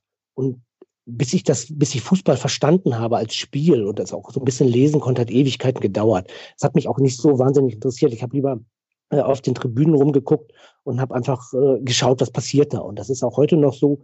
Wenn ich irgendwo hingehe, dann äh, bin ich die erste Viertelstunde, bin ich eigentlich immer erstmal damit beschäftigt zu gucken, wie reagiert das Publikum, wie setzt sich das alles zusammen. Und irgendwann stelle ich da mal fest, ach ja, da wird ja auch noch Fußball gespielt. Und ähm, da bin ich natürlich dann schon mal auch erstmal so auf dem in dem Männerbereich unterwegs, weil da einfach äh, viel mehr Spektakel drumherum ist, was im Frauenbereich ja auch, auch einfach aus historischen Gründen gar nicht so stattfinden kann. Ähm, ich finde aber Frauenfußball oft ästhetisch total schön. Das äh, ist etwas, was ich, also ich, ich bin dann einfach ein Erfolgsfan. Also bei den großen Turnieren äh, gucke ich gerne mit. Äh, Im Übrigen auch nicht nur beim Fußball. Ich bin ja auch Handballer. Ich, ich habe selber Handball gespielt und bin großer äh, Gucker von Handball und da gucke ich total gerne äh, Frauenhandball, weil das auch einfach ein ästhetisch schönerer Sport ist, als wenn die Männer spielen. Das ist dann eher so ein Kampfsport und ähm, und das sehe ich beim Fußball äh, auch manchmal. Also da gucke ich, da werde ich sicherlich jetzt auch bei der WM gucken. Ähm, ja, und ansonsten ist es auch das, was Mara sagte, dass so, so ein bisschen der Zugang äh, da sein muss und der fehlt mir dann wahrscheinlich auch ein Stück weit. Hm, ich glaube, da kann ich mich euch anschließen. Also ich habe schon, wenn ich das jetzt so zurückblicke, immer mal auch so meine Frauenfußballmomente gehabt. Natürlich irgendwie die, die Weltmeisterschaften 2003 und 2007, weil die irgendwie auch so mit persönlichen Erinnerungen verknüpft waren. Und ja, ansonsten bei den großen Turnieren, jetzt die WM in Deutschland 2011 oder 2012 war ich bei Olympia in London und habe da zwei Spiele geguckt. Ähm, das war, waren einfach so, so Momente, die geblieben sind, wo ich dann jetzt auch merke, wo wir uns ja auch wieder bei 120 Minuten auf die WM vorbereiten. Ähm, da ist ein bisschen was da, was ich auch irgendwie rausholen kann, also was man so über die Jahre schon auch mitgekriegt hat oder durch ein paar, gar nicht viele Spiele insgesamt, die ich irgendwo mal geguckt habe. Aber es ist jetzt nicht so ein, so ein regelmäßiges Interesse. Also ich habe so eine grobe Ahnung, wer in der Frauen-Bundesliga gerade ganz gut ist, aber wüsste jetzt auch nicht die genauen Tabellenkonstellationen. Und nehmen jetzt wahr, dass in England da ein bisschen mehr passiert zurzeit, dass Frankreich, auch was die Liga angeht, da momentan sehr gut ist, aber ja, ist jetzt selten, dass ich mal tatsächlich mir von mir aus irgendwie ein Frauenfußballspiel anschauen würde. Und finde es aber ganz spannend, dass ihr das auch so ähnlich seht und irgendwie da auch Lust drauf habt, da die Dinge ein bisschen zu verändern. Gut, ähm, dann wollen wir gleich weiterkommen wieder zu dir. Mara, du hast es jetzt schon ein paar Mal anklingen lassen, euren Früff-Podcast. Was habt ihr denn da eigentlich vor? Ja, also Früff äh, ist ein, äh, relativ neuer Podcast noch. Wir hatten jetzt außer der Nullnummer äh, die erste Sendung zum Thema weibliche Fußballsozialisation. Früff steht für Frauen reden über Fußball. ähm, die Rebecca Görmann und die Christelle Gnam, die äh, beide auch äh, auf Twitter sehr aktiv sind äh, als Genderbeitrag und Cristaldo 1907 und äh, in, in erster Linie ähm, äh, sich also die Becky dem VfL Wolfsburg und äh, die äh, Christelle äh, den Augsburgern äh, zugetan sind, ähm, fanmäßig die haben irgendwann so den Punkt gehabt, dass sie festgestellt haben, es gibt ja wirklich sehr viele sehr gute Fußball-Podcasts und äh, da wird auch also für, für mein Empfinden sehr stark darauf geachtet, ähm, dass man da diverse Gäste einlädt, also Gäste äh, zu divers zusammenstellt. Aber ähm, die beiden hatten irgendwie so einen Moment, wo sie festgestellt haben, es reden halt entweder zwei Männer über das Thema oder vielleicht mal ein Mann mit einer Frau, aber eigentlich nie zwei Frauen. Und dass sie das für sich so als eine Lücke empfunden haben und als was, was schade ist, weil natürlich Gespräche auch anders zustande kommen, je nachdem, wer sie führt. Und dann haben sie angefangen, so in ihrem engeren, ich sag mal, Twitter-Fußball-Umfeld Frauen anzusprechen. Dann sind wir jetzt relativ schnell zu so einer Gruppe von 25 bis 30 Frauen angewachsen, haben außerdem eine lange, lange Liste mit äh, potenziellen tollen Gästinnen, also Frauen, die wir gerne in die Sendung mal einladen würden und ähm, wollen eben äh, aus dem weiblichen Blickwinkel heraus über Fußball sprechen. Haben das in der ersten Folge schon getan, eben äh, zum Thema Fußballsozialisation, äh, speziell weibliche Fußballsozialisation, aber schon auch der Frage, Kommen Frauen anders zum Fußball als Männer? Wenn ja, wo sind da die Unterschiede? Haben auch eine größere Umfrage dazu aufgesetzt, wo also dankenswerterweise irgendwie, ich glaube, knapp 800 Leute tatsächlich teilgenommen haben und ja, haben, haben ein großes Becken voll mit spannenden Themen, die wir angehen wollen. Teilweise auch also ganz äh, klassisch ergebnisorientierte Sachen, ähm, wie eine Rückschau äh, auf die Bundesliga-Saison, ähm, planen natürlich auch was äh, zur WM in Frankreich. Ähm, ja, äh, und das ist irgendwie so ein bisschen die Idee, also zu sagen, ähm, nicht natürlich nicht immer alle 25 oder 30, sondern äh, für die Themen melden sich eben dann jeweils Frauen, die sagen, dazu kann ich was sagen, da kenne ich mich aus, dazu habe ich einen emotionalen Bezug und dann bereiten wir die Themen eben in den Sendungen auf. Hatten jetzt in der ersten Sendung, das hat sich auch so ein bisschen bewährt schon tatsächlich äh, so eine Zweiteilung, ähm, dass man also sich thematisch so ein bisschen aufteilt und dann erst in der einen und dann in der anderen Runde spricht, werden das jetzt wahrscheinlich auch erstmal so beibehalten. Und äh, die, die zweite Sendung kommt dann Anfang Mai. Dann gibt es ja auch noch das, das Netzwerk FIM, äh, Frauen im, im Fußball. Und es gibt jetzt die Ausstellung, äh, wie heißt sie? Hilf mir kurz. Fantastic Females. Fantastic Females, genau. Ähm, sehr viele Sachen, wo Frauen Sachen mit Frauen machen. Wo mich jetzt so ein bisschen die Frage beschäftigt, wäre es da nicht aber eigentlich auch besser, ab und zu die Männer mit dazuzunehmen? Um ähm. vielleicht ähm, auch eine größere Reichweite zu bekommen oder um diese Diversität, die euch manchmal fehlt, äh, dann ja auch besser vorzuleben? Ähm, jein, also ähm, wenn wir sagen, äh, in, den, in den bisherigen Podcasts reden Männer mit Frauen oder Männer untereinander über Fußball und dann machen wir einen Podcast, ähm, den zwar wir machen, aber wo dann wieder Männer und Frauen regelmäßig über Fußball reden, dann ähm, bringen wir ja kein neues Format, sondern nur eine neue Version dessen, was es schon gibt. Das ist das eine. Ähm, das zweite ist, natürlich äh, wird es äh, sicherlich mal Punkte geben, wo wir ein Thema behandeln, wo wir vielleicht einen Experten oder eine Expertin suchen und eben tatsächlich also äh, eher einen Mann finden als eine Frau. Und dann würden wir sicherlich nicht hergehen und sagen, äh, also da darf äh, jetzt partout kein Mann in die Sendung, sondern es geht darum, einfach den Schwerpunkt erstmal ganz klar so zu setzen, dass wir sagen, da reden Frauen mit Frauen über dieses Thema. Was die Reichweite angeht, glaube ich, muss die darunter gar nicht leiden, weil ich teile als Frau ja auch Podcasts, in denen sich vier Männer über Fußball unterhalten, wenn ich gut, die gut finde. Also wieso sollten umgekehrt Männer nicht einen Podcast teilen, in dem Frauen über Fußball sprechen? Was ähm, die Ausstellung angeht, die ja also von diversen Playern gemacht wurde, ähm, bin ich zum einen, da müsste ich jetzt aber lügen, das kann ich dir nicht hundertprozentig sagen, mir gar nicht sicher, ob da nicht auch Männer in der Organisation mit drin waren. Das würde ich zumindest mal nicht ausschließen. Ähm, thematisch geht es da ja darum, tatsächlich ähm, Frauen im Stadion zu zeigen. Das finde ich auch also nicht nur legitim, sondern gut und richtig, weil das was ist, was bisher sehr wenig ähm, in der Form gezeigt wurde oder so sicherlich noch nie. Auch da ist ja das Zielpublikum kein rein weibliches, sondern da werden ja Männer und Frauen gleichermaßen angesprochen.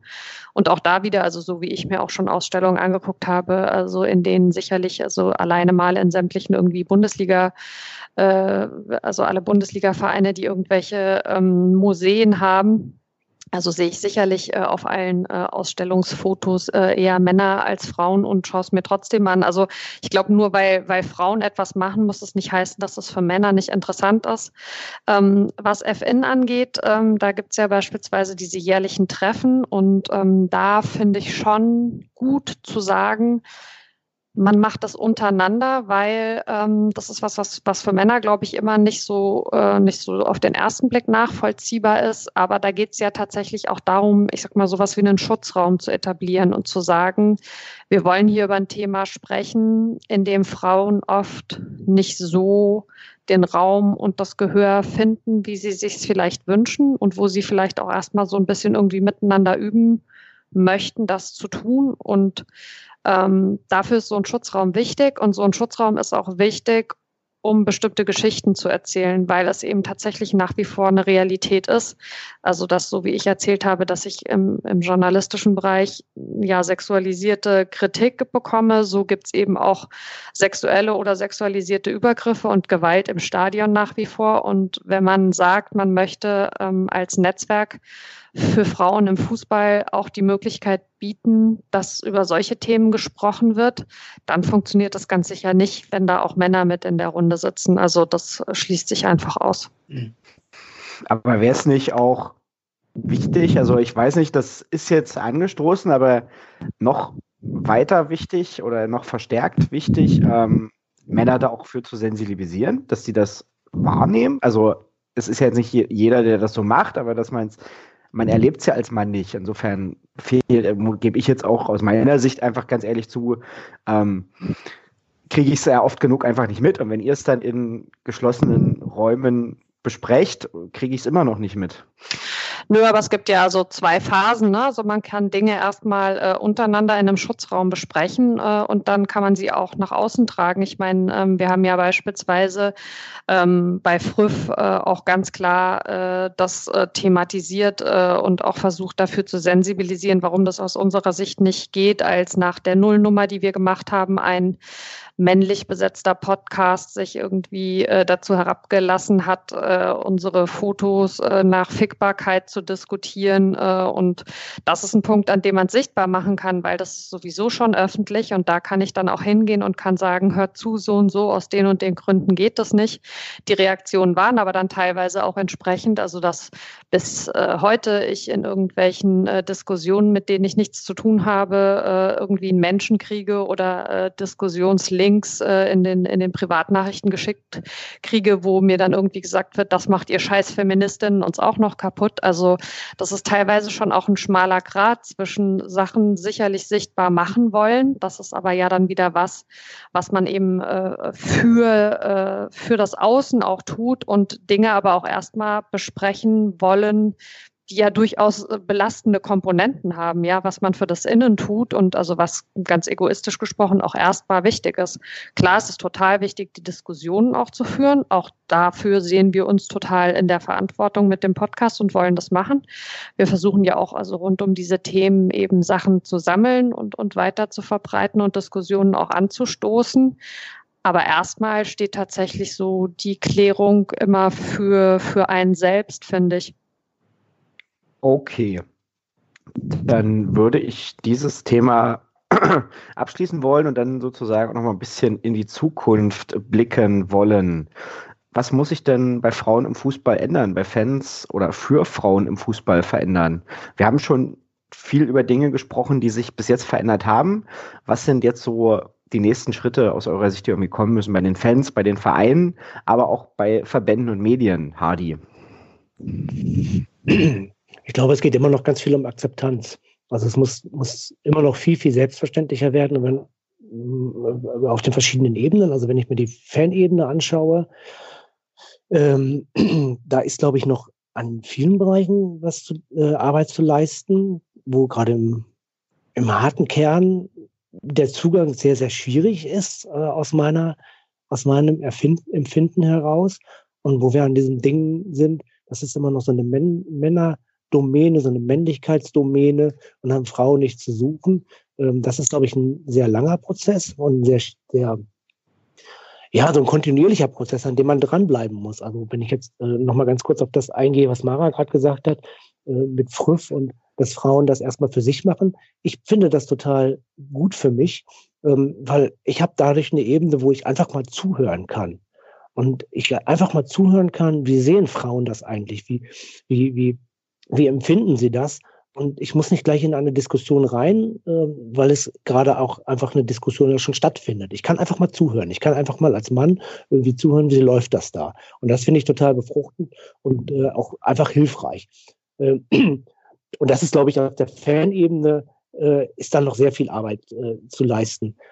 Bei den Vereinen und auf der Verbandsebene sieht es, glaube ich, noch mal ein bisschen anders aus. Ich war vor äh, vier Wochen beim Amateurkongress des DFB in Kassel und äh, da haben eine ganze Menge Leute diskutiert und unter diesen ganzen Mengen Leute waren so gut wie gar keine Frauen dabei. Gleichzeitig hat Grindel aber gesagt, dass äh, in den Fällen, wo Frauen im Vorstand eines Vereins sind, die Verschuldung des Vereins häufig deutlich geringer ausfällt als da, wo nur Männer drin sind. Also gibt da ja eigentlich eine Steilvorlage. Okay, wir müssen, wir müssen da einfach, einfach schauen. Ähm, sie werden aber nicht eingebunden und auch das ist, glaube ich, immer noch so ein Prozess, wo ganz viel aufgebrochen werden muss. Äh, ich habe also in Kassel dann, äh, da ist eine Frau aus Bayern dabei gewesen, vom TSV Rottenburg, wenn ich jetzt richtig in Erinnerung habe. Und die hat unglaublich schlaue Sachen gesagt, wie man einen modernen Verein führen kann. Und das fand, das fand ich dann auch wieder sehr schön, ähm, diese andere Perspektive, diese weibliche Perspektive mit reinzubringen und zu gucken, wie kann man einen Verein eigentlich da entwickeln. Und da kommen wir ja jetzt eigentlich auch automatisch äh, auf die Frage DFB-Präsident. Und da bin ich gespannt, wie diese Diskussion äh, jetzt ausfallen wird. Äh, ob das tatsächlich dazu kommt, dass da vielleicht auch mal darüber nachgedacht wird, das paritätisch ein bisschen anders zu besetzen. Weil wenn man sich den DFB-Vorstand anguckt, Hannelore Ratzeburg ist die einzige Frau im DFB-Vorstand und die, die ist, glaube ich, seit 17 Jahren jetzt dabei und da hat sich nichts getan. Ansonsten ist das ein Männerverband. Also da gibt es einfach irre viel Nachholbedarf und ich glaube, ähm, das ist wichtig zu leisten, auch im Sinne des Fußballs. Was ich da vor allen Dingen also gesamtgesellschaftlich noch anmerken wollen würde, ich finde es immer so lustig, ähm, wenn man bei solchen Themen dann sagt, da sollte jetzt einfach mal eine Frau hin, dass dann sofort die Leute so auf die Hinterbeine gehen und sagen, ja, aber das müssen wir doch nach Kompetenz entscheiden. Ja, natürlich entscheiden wir das Kompetenz. Niemand nach Kompetenz. Niemand hat ja gesagt, wir wollen da irgendwie eine dumme oder eine unfähige Frau hinsetzen. Aber dieser Abwehrmechanismus, der beinhaltet ja quasi, dass man immer erstmal davon ausgeht, dass ein Mann die höhere Kompetenz für den Job hätte. Und also das finde ich, ähm, muss man einfach in den Köpfen noch viel stärker aufbrechen und sagen, wenn wir solche Posten betrachten, dann schauen wir eben von Anfang an divers. Dann gehen wir nicht davon aus, dass wir da zwingend einen Mann Mann nachbesetzen müssen, sondern dann sagen wir, das ist ein offenes Rennen, ja. Also das kann jemand von welchem Geschlecht auch immer sein. Also das ist überhaupt nicht notwendig, da dann immer irgendwie so mit dem Arm zu wedeln und zu sagen, aber die Kompetenz, aber die Kompetenz. Niemand hat gesagt, wir wollen einen Idioten oder eine Idiotin dahinsetzen. Es ist aber genauso wahrscheinlich, eine kompetente Frau für den Job zu finden, wie einen kompetenten Mann. Das ist äh, der Manuel Neuerarm Kompetenzgerangel. der geht da einfach reflexartig hoch und schaut erstmal, ob abseits ist. Ähm, ja, spannender Punkt. Ähm, das sind jetzt ganz viele Sachen, wo wir irgendwie auch, glaube ich, noch Stunden drüber sprechen könnten. Ähm, die Sue hatte da noch irgendwie eine Frage geschickt. Wie kann es denn sein, dass auch selbst Vereine in den höchsten Ligen, die es eigentlich besser wissen müssten, vielleicht immer noch für eine super Idee halten. Sie schreibt super Idee, äh, weibliche Fans äh, zu diskreditieren, indem sie halben Preis Prosecco und pinken Merch und sowas anbieten. Ja, sprichst du einen von uns direkt an? Ich kann gerne kurz was dazu sagen. Also, weil wir hatten das Thema so ein bisschen auch äh, tatsächlich in der ersten Folge von Früff, dass es also unter Frauen durchaus auch so ein bisschen irgendwie die Neigung gibt, ähm, dass man, dass man dann bei anderen Frauen viel stärker darauf achtet, äh, kommen sie jetzt bitte nicht irgendwie peinlich, also äh, Klammer auf mit irgendwie Strasssteinen und äh, Stöckelschuhen ins Stadion, sondern also benehmen sie sich dann bitte so quasi stadiongemäß und ähm, dass wir Frauen da auch untereinander eine höhere Toleranz entwickeln müssen. Ich glaube, ähm, was, was die Vereine angeht, klar, die versuchen natürlich äh, äh im, im Merch-Bereich, ich sag mal, alles abzugreifen, was irgendwie geht. Ich persönlich persönlich kann überhaupt nichts anfangen mit äh, diesem ganzen Kram. Ich kann auch nicht nachvollziehen, warum ich was anziehen soll, was nicht meine Vereinsfarben hat, sondern dann also eine Farbe, die irgendwie vermeintlich äh, zu meinem Geschlecht irgendwie dazugehört. Ich bin jetzt auch äh, nicht die größte Anhängerin äh, von Strass und Glitzer. Letztlich, äh, wenn es den Markt dafür nicht gäbe, würde es aber ja nicht produziert. Also ähm, ich würde mir eher solche Sachen wünschen, wie wenn ich jetzt höre, dass bei der bei der WM äh, in Frankreich zum ersten Mal wohl von den Ausstattern ähm, oder von einigen der Ausstattern zum ersten Mal Trikots äh, für die Frauen äh, hergestellt wurden, die jetzt also nicht einfach nur quasi ein kleines Männertrikot sind, sondern die also an den, an den weiblichen Körper angepasst sind. Da gab es letztlich einen ganz interessanten Artikel zu. Ähm, und dann war aber zumindest, also Stand vor ein paar Tagen ist so, dass es dieses Trikot dann tatsächlich auch nur so gibt. Das heißt also, wenn du wiederum als Mann sagst, ich bin Fan dieser Frauennationalmannschaft und möchte mir gerne das Trikot kaufen, dann geht das nicht, weil das gibt es dann jetzt plötzlich nur noch für Frauen. Also ähm, ja, auch in diesem ganzen Bereich gibt es sicherlich irgendwie Sachen, äh, die man noch, noch besser äh, oder noch mehr zu Ende denken könnte. Ähm, aber äh, also das ist, das ist so ein bisschen unter ferner Liefen für mich, ohne das jetzt irgendwie abwerten zu wollen. Ich verstehe sehr wohl, was die Sue meint, aber ich glaube, es gibt noch andere Punkte, wo wir irgendwie vorher ran müssen. Okay, aber da ist eine Frage, die mich vorhin schon beschäftigt hat, ähm, auch als Hardy von diesen ganzen Männlichkeitsritualen und so weiter erzählte. Da habe ich noch gefragt, bei Fanbussen, also es gibt reine Männer-Fanbusse, das ist klar, es gibt gemischte Fanbusse, aber gibt es eigentlich auch reine Frauen-Fanbusse? Es gibt reine Männer. Ja, oft genug hast du Fußball, Fußballgruppen, wo nur Jungs im Bus sitzen, klar. Ja, okay, aber das ist jetzt nicht so, dass wenn ein Mädel sagt, ich, also keine Ahnung, ich meine, ich kenne das irgendwann, man, man, hier wird das entweder vom Verein oder von den Supporters oder halt privat organisiert und da sind jeweils dann halt die Leute im Bus, also die sich halt ein Ticket kaufen. Damit, darüber habe ich mir noch nie Gedanken gemacht. Okay. Ist ich bin aber, man braucht ja auch keine Trennung, weißt du? Also ich bin, äh, ich bin total dagegen zu sagen, ähm, wir, wir machen jetzt für solche Sachen eine Trennung. Es gibt irgendwie natürlich Bereiche, wo du gucken musst, ähm, also da sind wir wieder bei den Schutzräumen, ja, dass, dass, äh, dass für die Frauen ein gewisser Schutzraum irgendwie gegeben ist. Also sicherlich ganz gut, äh, wenn es äh, die jeweiligen sanitären Anlagen und so gibt, äh, die dann auch nutzbar sind. Aber also ich fände es schade, wenn man, wenn man jetzt anfängt, in, in so Trennungen zu denken und zu sagen, wir brauchen jetzt irgendwie für die Mädels äh, und für die Jungs äh, unterschiedliche Busse. Und ich habe Mädels gesagt, aber als Frau ist das okay, pardon. das ist tatsächlich Stimmt. ja ein sehr äh, hart diskutiertes Thema. Thema und ich bin im privaten Bereich jemand, der mit diesem Wort sehr viel hantiert, aber äh, eigentlich, ja. Wollt ihr lieber als Frauen angeredet werden, war neulich die Quintessenz einer Diskussion, die wir führten. Um genau, ja, ihr wollt ja auch nicht als Jungs betitelt werden, sondern als Männer lieber, nehme ich an. Das für mich wäre jetzt Jungs auch okay, aber ich kann damit leben, dass das die Mädels anders sehen. Ähm, die Christiane hatte noch eine Frage geschickt. Das ist jetzt so ein Bereich, da haben wir noch gar nicht drüber gesprochen.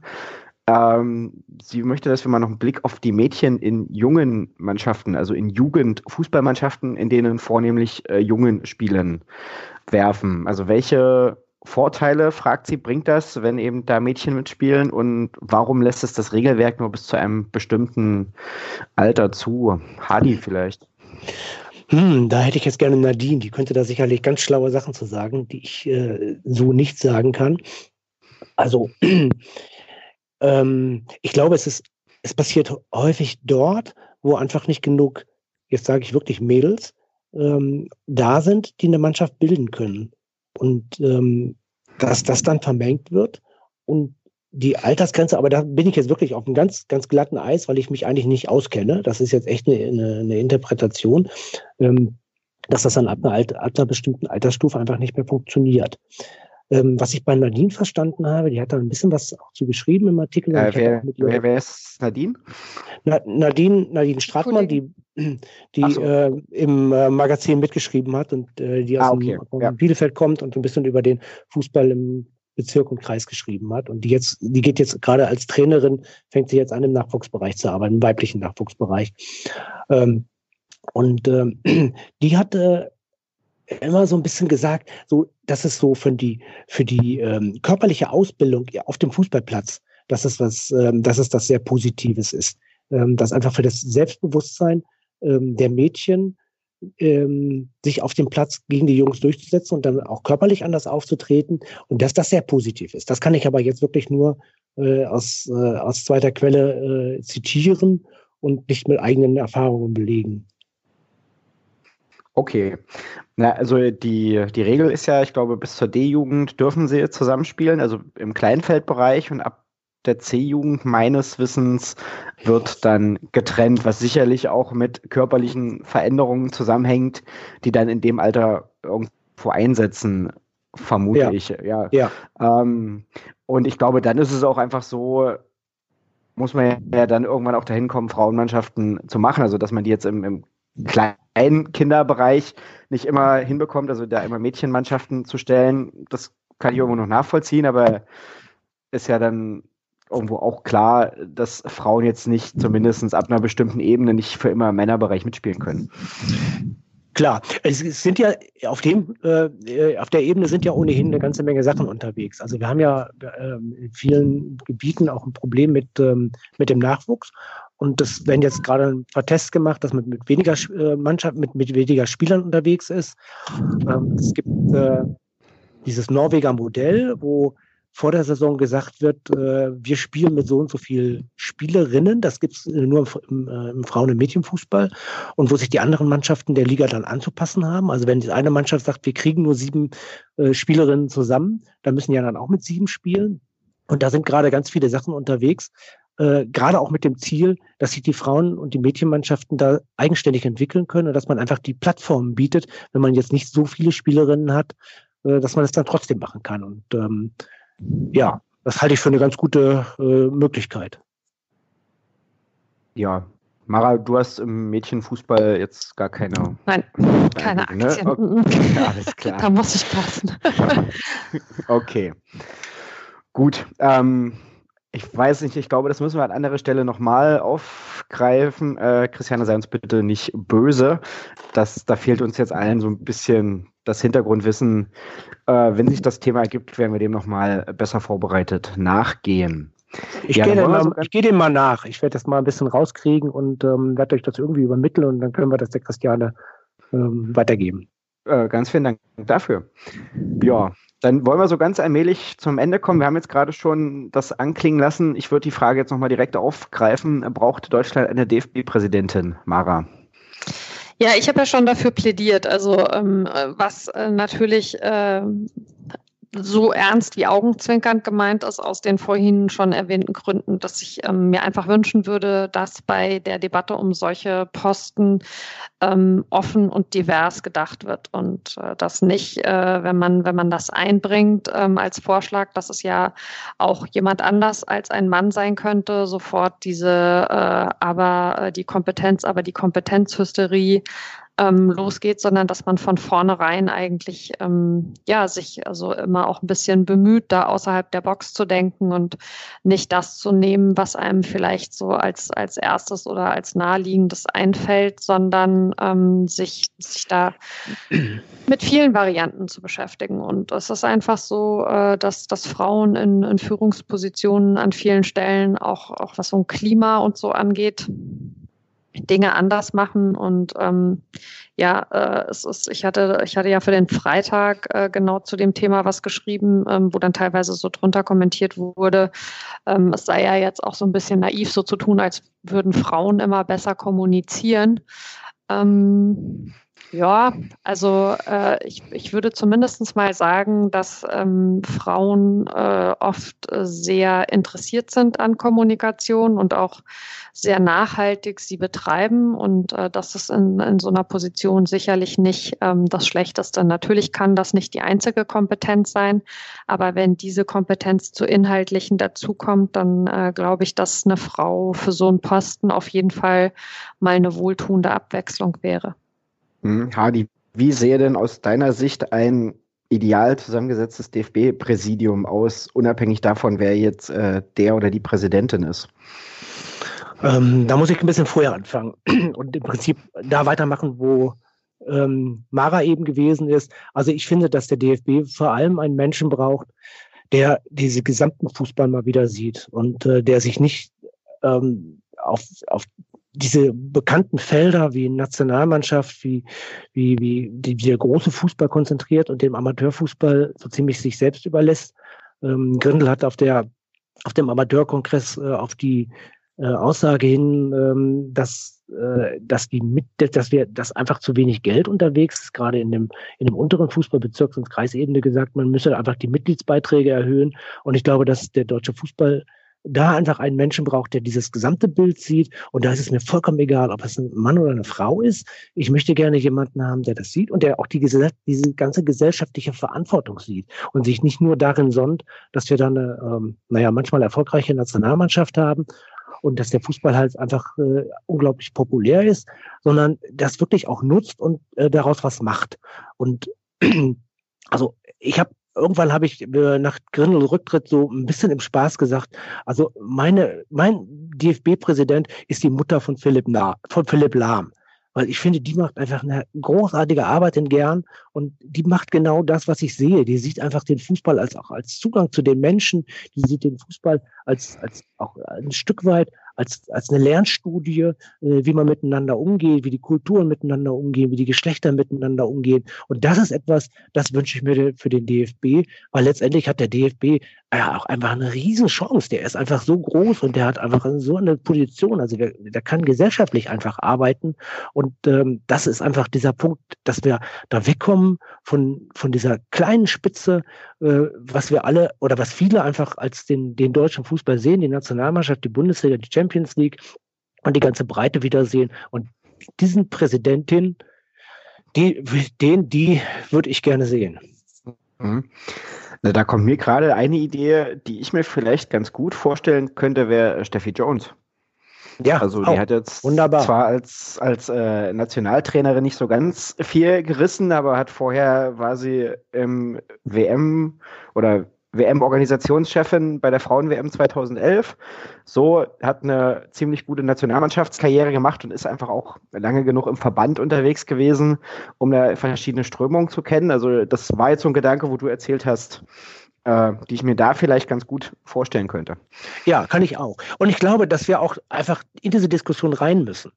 Und dass wir die dann natürlich kriegen. Bei Steffi Jones kriegen wir sie garantiert auch. Dass wir dann da auch rein müssen in die Diskussion und, und dass die geführt werden muss. Es kann ja jetzt nicht die Lösung sein, äh, zu sagen, wir suchen jetzt wieder einen Mann, der das dann irgendwie macht, den ich sowieso ehrlich gesagt nicht sehe. Also ich sehe im Moment niemanden, dem ich das zutraue, was ich gerade gesagt habe, was ich meine, was der, was der äh, DFB eigentlich machen müsste, was er bräuchte.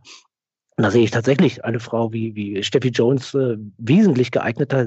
Sie kein, kein Mann auf der Ebene, der das so verkörpern würde. Und ich glaube, dass wir in diese Diskussion rein müssen und dass wir da durch müssen.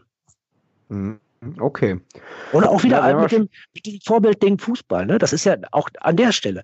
Da kann der Fußball ja auch unglaublich viel bewegen, wenn, wenn er da Vorreiter ist. Und und sich mit dieser Frage auseinandersetzt und möglicherweise den Weg auch geht. Das ist ja auch gesellschaftlich, das ist ja ein Riesensignal.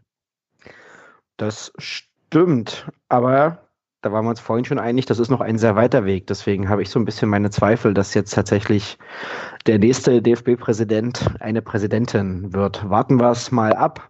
Ich glaube es auch ja. nicht. Gut. Ähm, mit diesem würde, optimistischen Schlusswort. nee, ich glaube glaub nicht meine Anmoderation. Ich wollte gerade sagen, ich würde jetzt so langsam äh, zum Schluss kommen und würde euch aber das letzte Wort überlassen wollen, Hardy? Ach ja, ich habe ich hab mein Schlusswort im Prinzip schon gesagt, ähm, mit diesem Wunsch, äh, den ich für den DFB habe. Ähm, weil klar, wir haben uns jetzt ganz viel über Frauen und Fußball unterhalten und ähm, ein total wichtiges Thema und wir sind sehr glücklich, dass wir das mit dem Heft umgesetzt haben und dass wir nicht diesen Shitstorm bekommen haben, den wir ausgehalten hätten, aber wir sind natürlich irgendwie total glücklich, dass wir ihn dann auch gar nicht erst bekommen haben und da muss ich auch sagen, da haben wir ein Stück weit unsere Leser und Leserinnen auch lieb gewonnen, äh, dass sie uns dieses Thema machen lassen und sagen, irgendwie klasse, dass ihr das macht. Ähm, und dann geht's jetzt einfach wieder ganz konkret um die Frage, wie geht's eigentlich weiter mit dem Fußball? Das ist ja so ein Ding, was uns als Zeitspiel auch total am Herzen liegt. Ähm, die Champions League interessiert uns jetzt nicht so sehr, uns interessiert die, das, was darunter ist. Und äh, da ist diese Position des äh, DFB-Präsidenten total wichtig. Und äh, ja, da kann das einfach gut zusammenfließen. Das wäre jetzt mein Schlusswort und das würde ich mir wünschen. Und ich finde auf jeden Fall zwingend, ähm, also auf der DFB Vorstandsebene muss eh ein bisschen was passieren. Ich glaube, dass wir eine Trennung brauchen zwischen dem großen Profifußball und dem Amateurfußball. Das ist auch eine, eine, die EV-Frage, die sich da stellt. Ähm, und dass es da auch äh, eine Vorstandsebene geben kann, wo man einfach äh, gleichberechtigt äh, zwei Frauen, zwei Männer drin hat und dann kann das alles schon mal so ein bisschen auf so einen anderen Gang gehen. Das würde ich mir sehr wünschen. Vielleicht haben wir ja damit ja dazu beigetragen in unserem Gespräch heute. Schauen wir mal, Mara, hast du noch Wünsche oder sonstige Dinge, die du loswerden möchtest? Ja, auf jeden Fall. Ähm, ich würde mir wünschen, ähm, dass wir das Thema Frauen im Fußball ähm, von, von beiden Seiten, also sowohl was, was die Fanrolle als auch was eine berufliche Rolle von Frauen im Fußball angeht, das sind ja nicht nur Journalistinnen, das betrifft ja, haben wir jetzt auch schon gehört heute, noch ganz viele andere Bereiche, ähm, alle zusammen weiter aktiv betreiben. Ähm, ich würde mir wünschen, dass äh, im, im Bereich der Fans, äh, ähnlich wie das Fortuna Düsseldorf ja jetzt schon macht mit dem Telefon, mit dem Frauentelefon, es immer noch mehr Initiativen gibt, ähm, wo man versucht, auch speziell äh, auf Bedürfnisse von Frauen äh, einzugehen. Also das können ganz kleine Sachen sein. Wir hatten es letztens bei Früff äh, davon, äh, wie kann eigentlich also so eine ideale Toilette in so einem Stadion auch aussehen, damit also eine eine Frau da irgendwie äh, gut in der Halbzeit äh, mit all ihren Sachen durchkommt.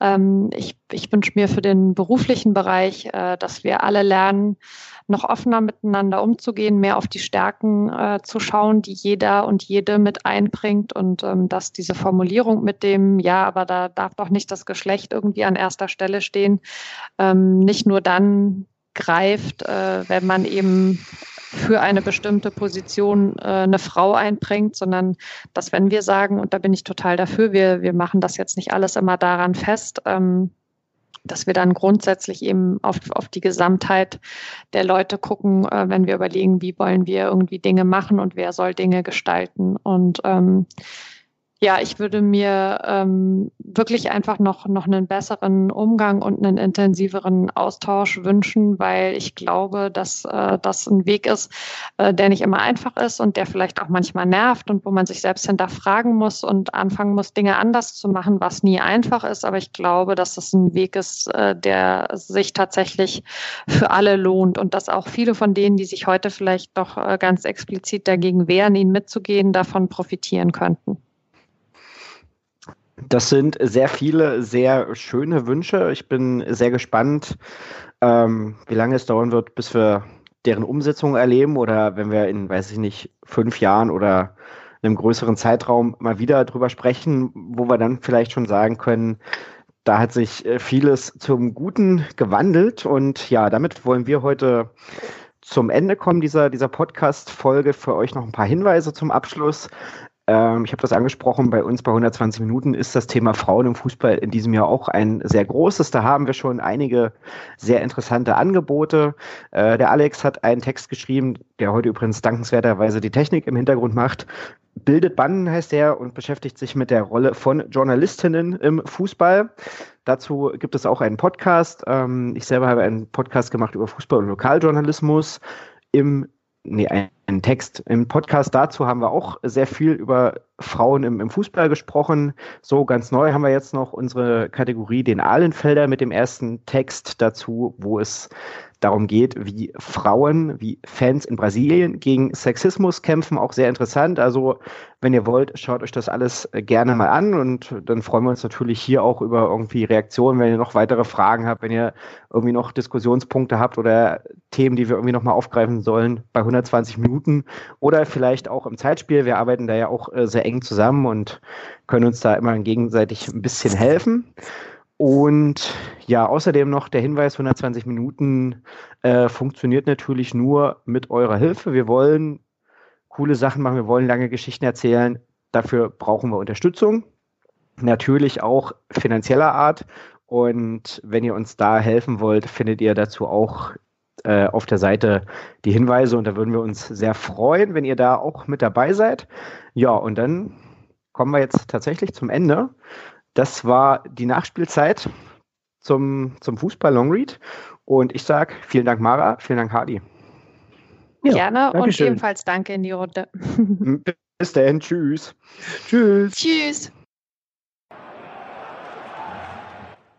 Es geht also in die Verlängerung. Der Blick zu den Magdeburgern und auch zu den Leverkusen. Erste Hälfte dieser Verlängerung. Und sie beginnt so. Mit diesem Lattentreffer des eingewechselten Nikolas Hink. Unglaublich Lauf und kampfstark. Hammer. Und dann dieses fantastische Tor. Niklas Brandt, 111. Minute. Magdeburg steht Kopf.